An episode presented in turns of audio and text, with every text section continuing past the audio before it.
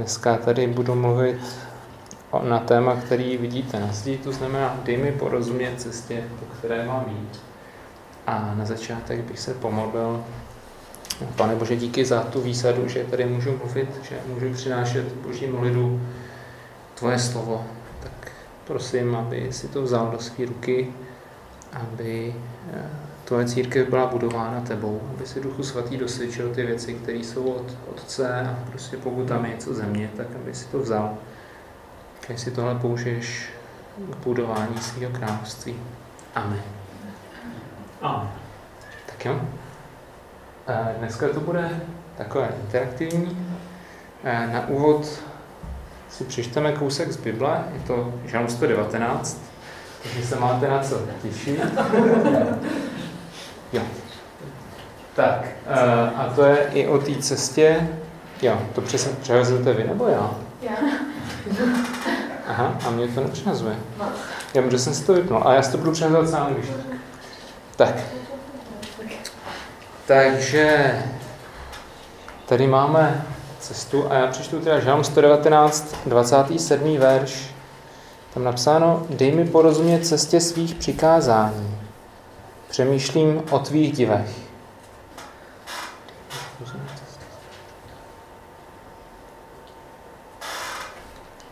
Se přesuneme ještě kousek dál, vždycky jenom zkuste nad tím chviličku rozjímat, to ticho není proto, že bych neměl myšlenky, ale proto, abychom to strávili. Žalm 1, verš 6.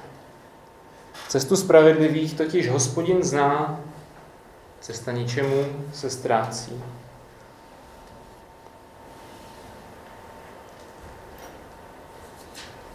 A poslední, Lukáš 22, 41. Sám se od nich vzdálil Ježíš, co by kamenem dohodil. Poklekl na kolena a modlil se. Otče, chceš-li, přenes tento kalich ode mne, ale ne má vůle, nýbrž tvá se staň. Takže tady můžeme vidět, že všechny ty verše se nějak týkaly cesty nebo křesťanské cesty za Bohem. A ještě bych rád shrnul, jakoby z čeho vycházím pro ty, kteří třeba jsou v křesťanství novější a nemají úplně přehled. Tak, jo. O čem budu mluvit? Dobře, přeskočím, vrátíme se k tomu zpátky. Bůh je dobrý a dokonalý. Není to samozřejmé, někdo zná Boha z pohádek a příběhů a tam Bůh jako dobrý a dokonalý a někdo, koho můžeme mít rádi, vypadá, takže bych to tady rád takhle řekl. Člověk je skvělý a hříšný. Ano, jsme slušní lidi, ale prostě znáte to, občas svědomí kousne a občas kousne oprávněně. A to právě mám na mysli a myslím, že to má i na mysli Bible. Ten třetí bod je trochu kontroverzní. Člověk zasluhuje smrt a to právě kvůli skutkům nebo činům z té své zkaženosti. Není to tak podle naší legislativy, ale podle té biblické, jo. A ano, trest smrti za jeden hřích zní velmi přísně, nicméně pokud jsme upřímní sami k sobě, tak většinou za třeba ten můj více než 30letý život už jsem toho stihl spoustu a i dost věcí závažných a tak, takže kdybych neměl Ježíše, tak jsem pěkný recidivista v něčem. Ale mám Ježíše a Ježíš Kristus vzal zaslouženou smrt, tu moji smrt na sebe. To znamená, já už nemusím zemřít, což trošku změnilo moji situaci z odsouzeného na svobodného, takže asi už ani nejsem ve vazbě. A to je vlastně ten pátý bod. Uvěřil jsem tomu, přijal jsem to, že nechal jsem do sebe zaplatit. A proto jsem celkem vděčný Bohu. Bůh je můj nejlepší přítel, protože zaplatil cenu, kterou já bych sice mohl zaplatit, ale to by bylo to poslední, co bych tady na světě udělal. Takže upí. Tak to je jenom to, co mám celou dobu na mysli, když vám budu mluvit tohle kázání, jo. Když se vám to bude zdát něco z toho zvláštní, tak je to možná proto, že to takhle nemáte A pak jako to samozřejmě úplně nedává smysl v tom vašem kontextu, ale předpokládám, že většině to tedy bude dávat kontext. O čem chci mluvit? Chci mluvit právě o tom porozumění a o tom, jestli jestli je lepší projít životem takhle jako doleva, doprava, anebo jestli to nějak jako znát, jako ten rámec a pohybovat se v tom životě a v tom životě s Bohem s nějakou jistotou. Tak. Abychom dokreslili tu naši situaci,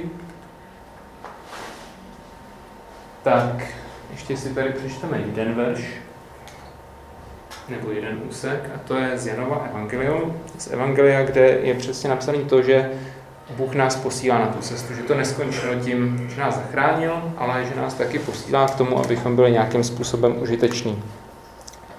Ne, vy jste si vybrali mne, ale já jsem si vybral vás a ustanovil jsem vás, abyste vyšli a nesli ovoce.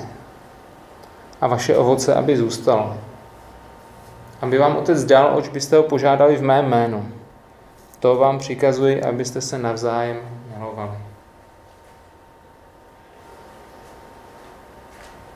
Vyšli. Vydali se na cestu. My sice jako křesťané, pokud neděláme misi, tak třeba moc daleko necestujeme, ale rozhodně je dobré minimálně v té pomyslné rovině nezůstávat na místě, ale někam se přesouvat a mít nějaký pokrok. Tak. Jo. Ano, přesně tohle jsem chtěl říct teďkon. A to je, tady je taková zvláštní situace, ve které se nechází církev. Církev je složená z lidí, těmi lidmi jsme my, pokud věříme Ježíši Kristu, a ta situace je taková, že snoubenec Ježíš Kristus, tak jak o tom učí Bible, se vydal na cestu. Třeba služební cestu si můžete představit, služební cesta do nebe, už je tam pěkně dlouho a zanechal nám tady svoje nějaký psaný pokyn v Bibli, nebo to učení, který mluvil, když byl na zemi a je na telefonu. To znamená, jako dá se s ním povídat, dá se s ním komunikovat, občas napíše nějakou zprávu a je to fajn. Jo. Ten vztah neumřel, ten vztah nějak funguje, ale je trošku na dálku. Tím nechci úplně urážet Ducha Svatého a to, že nějak Boha můžeme prožívat a pociťovat i tady, ale není to tváří v tvář, není to jako to hmatatelné setkání. A po návratu, až se Ježíš na konci věku opět vrátí, tak bude svatba a právě my ho uvidíme už tváří v tvář. Takže to, co se teď děje v náznacích, tak potom bude patrný naplno. Tak to je ten situační příklad. A my se tady nacházíme v tom bodě 2. Máme tu nějaké pokyny, které můžeme někam odložit, anebo si jich můžeme držet a můžeme se případně doptat, co a jak dál. Tak. A je otázka, jakým způsobem se těma pokynama orientovat. Orientujeme se jednak podle Bible, podle toho, co Bůh říká v Bibli, jednak podle toho, co říká nám, když se modlíme, tak věříme, že Bůh odpovídá. A jsou takové dvě možnosti. Jedna taková začátečnická a druhá taková pokročilá. A teď to možná vyzní zvláštně, ale ta začátečnická je tahle, podle mě. Byť je to high-tech a tahle je ta pokročilá. Tak, jo, já si ještě tady takhle zkopím. Tak. A která si řekneme až podle biblického verše, který je na dalším slajdu. Takže Janovo evangelium, 15. kapitola. Ježíš učedníkům říká, vy jste moji přátelé, činíte-li, co vám přikazuji. Už vás nenazývám otroky, protože otrok neví, co činí jeho pán. Nazval jsem vás přáteli, protože jsem vám oznámil všechno, co jsem uslyšel od svého otce. Vnímáte tam ten rozdíl? Otrok je takový ten, jdi tam a přines tam to, nebo uklid, nebo tak. A otrok je ten, který nemusí chápat kontext toho, co dělá, ani to není jeho úkolem, prostě jde a udělá, nebo jde a neudělá a má problém. A tak přítel je ten, který zná plán toho byť. To přátelství může být rovný i jakoby nadřízený, podřízený, což si myslím, že je ten náš případ a je super, že můžeme znát ten boží plán nebo do něj nějak nahlídnout, nějak ho tušit. A podle mě je to teda takhle. Podle mě je to takhle. Je to obrazný, jo? Je to o duchovním životě, o tom, jak se řídíme v životě s Bohem. Jestli trošku jako otrok, že nám je celkem jedno, jaký je Bůh a co dělá a co je na jeho mysli a co má v plánu a jaký je a pak prostě, ale chceme ho nějak poslouchat, protože nevím, nám někdo řekl, poslouchej ho, tak to děláme a prostě třeba důsledně nám řekne, udělej toto, udělej tamhle to, nebo nám to řeknou nějaký lidi, kterým důvěřujeme, udělej tohle, udělej tamhle to a my to uděláme, ale prostě je to furt takový, jakože víme jenom to, co je bezprostředně před námi. Když poporosteme trošku dál a jsme schopní nasát a porozumět té cestě, kterou Bůh má pro nás, tak se nám ukáže ta mapa. Nebo je to jako, když by člověk v té navigaci trošku odzumoval a podíval se, kudy vede ta trasa. A má přehled. A tuší nejenom ty věci, které jsou přímo před ním a nevidí je bezprostředně, ale vidí je prostě s nějakým předstihem.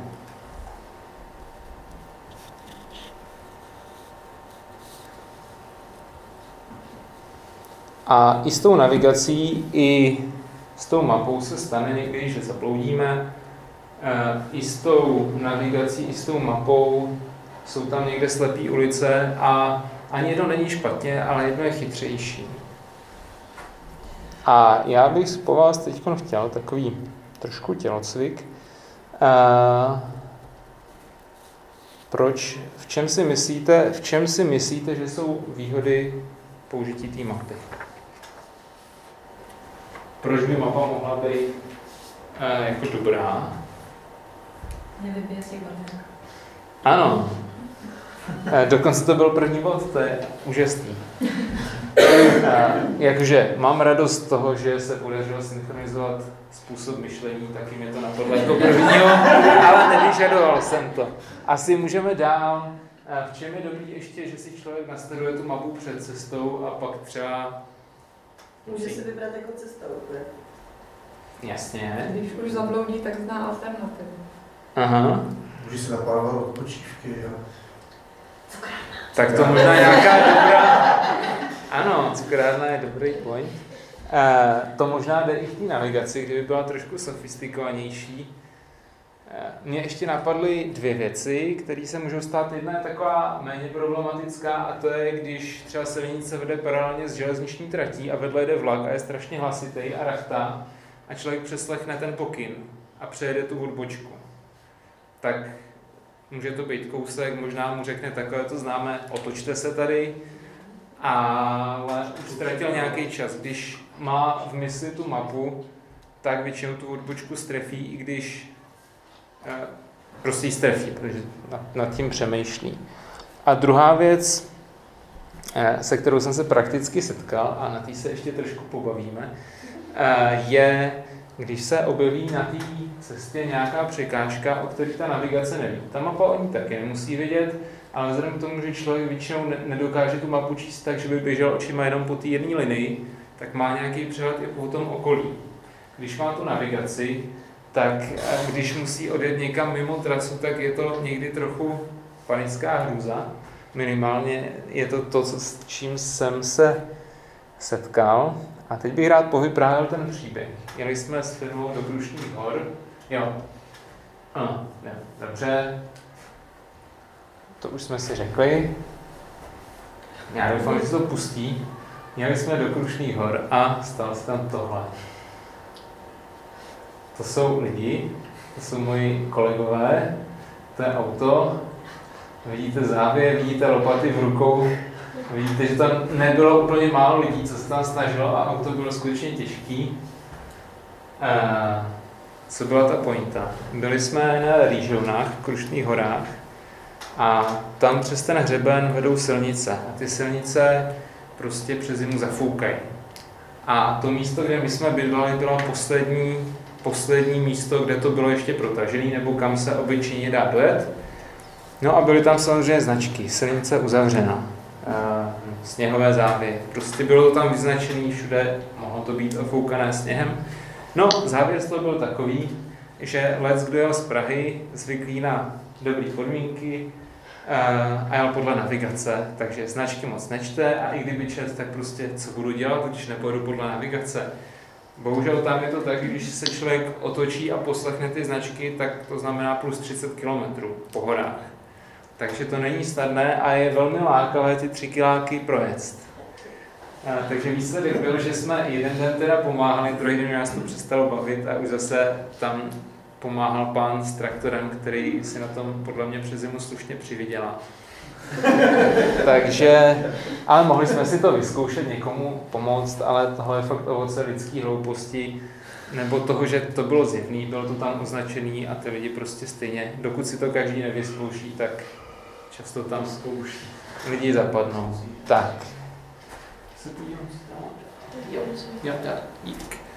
Takže to je podle mě jeden z těch důvodů, proč se držet mapy. Prostě mít ten všeobecný přehled. Jo? U těch lidí, kteří přijdou za Bohem a nějak s ním teprve začínají žít, tak často musí nějakou dobu fungovat podle té navigace, protože ten přehled nemají. Ale je to o tom, že i my, i oni potřebujeme ten přehled mít a pomáhá nám to v situacích, kdy prostě se třeba ztratí spojení, jede kolem ten hlasitý vlak. A tak. Teď je ještě, že mluvíme celou dobu o nějakém cestování, o nějakých mapách. Je taková otázka, co je vlastně ten cíl, jako kam nás Bůh chce teda dostat, když máme někam cestovat, byť je to tou duchovní cestou, protože pro někoho je cesta cíl, pro nás cesta cíl není. Myslím, že to je hezky schnutý na konci Markova evangelia, mnozí to znáte, mnozí byste to mohli odrecitovat, já si neodpustím to přečíst. Marek 16:15. A řekl jim, jděte do celého světa, vyhlašte evangelium všemu stvoření. Kdo uvěří a bude pokřtěn, bude zachráněn. Kdo neuvěří, bude odsouzen. Tato znamení budou doprovázet ty, kteří uvěří. V mém jménu budou vyhánět démony, budou mluvit novými jazyky, budou brát hry do rukou a vypíli něco smrtelného, nijak jim to neublíží. Na nemocné budou skládat ruce a budou se modlit za svoje spoluležící na pokoji a budou se mít dobře. Ta boží mise, která se dělá historicky a pokračuje i skrze nás, je to, že Bůh se snaží dostat lidi k sobě zpátky, tak jako to bylo v ráji, kdy člověk mohl být s Bohem, kdy člověk neměl sklon řešit, neměl sklon chovat se zkaženě a Bůh nabízí každému tuhle možnost a nás volá k tomu, abychom byli jeho obchodními zástupci tady na zemi a nabízeli to. Není to naše zodpovědnost, jestli někdo bude zachráněn nebo ne, ale je naše zodpovědnost, aby když někdo má zájem, tak aby měl šanci to od nás slyšet. A taky si myslím, že nemáme nikoho sami tahat z bažiny nebo prostě ho někam tlačit, ale má být na blízko, má být připravený srozumitelně hodit lano a říct chytni se, protože my nejsme ti, kdo tahají ty lidi nahoru, ale je to Bůh.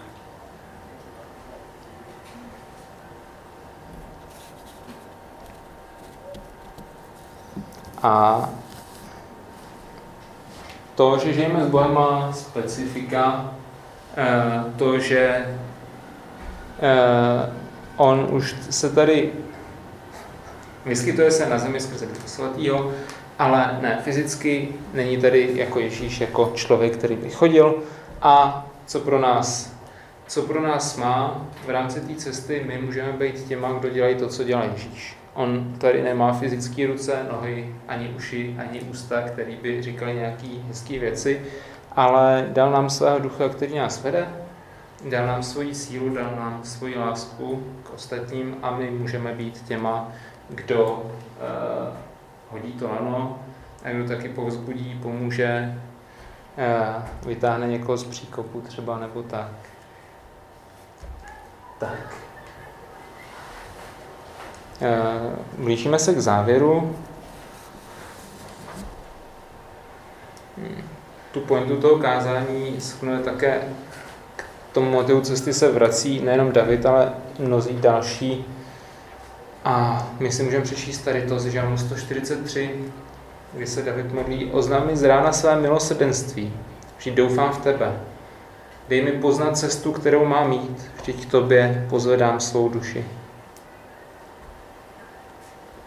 Je to o tom, že David volá a volá k Bohu, veď mě prostě tam, kam mám jít. A myslím si, že už je to v době, kdy David Boha znal, přesto prostě nikdy se neumíme rozhodnout, ale potřebujeme tu cestu oznámit a potřebujeme ji porozumět tak, abychom šli bez zaváhání a abychom neztráceli čas tím, že někde bloudíme. Takže o čem jsem dneska mluvil, je, že teda jsou nějaké předpoklady pro to, abyste pochopili kázání stejně jako já. To jsem říkal na začátku. To znamená pro ty, kdo jsou členy církve. Pro ty z nás, kdo jsme na cestě, tak je důležité, že jsme božími přáteli, že nemusíme. Můžeme se pohybovat i podle navigace, můžeme se pohybovat z téhle doprava, ale nemusíme. Můžeme mít přehled a můžeme ty kroky chápat, protože pak někdy by nám to přišlo nesmyslný, ale když známe ten kontext, tak je ta cesta často mnohem hladší a nezabloudíme. A myslím, že naším společným cílem je přispět k záchraně každého člověka, který o to projeví zájem. Kdo se chce utopit, tak nechme mu svobodu, pokud se chce utopit, ať se utopí. A kdo říká, že nechce záchranný kruh, tak kdo jsme my, abychom ho do něj navlíkali. Ale pokud chce, tak buďme připraveni a přeju nám, ať tohle umíme předat. Takže to je pro dnešek všechno.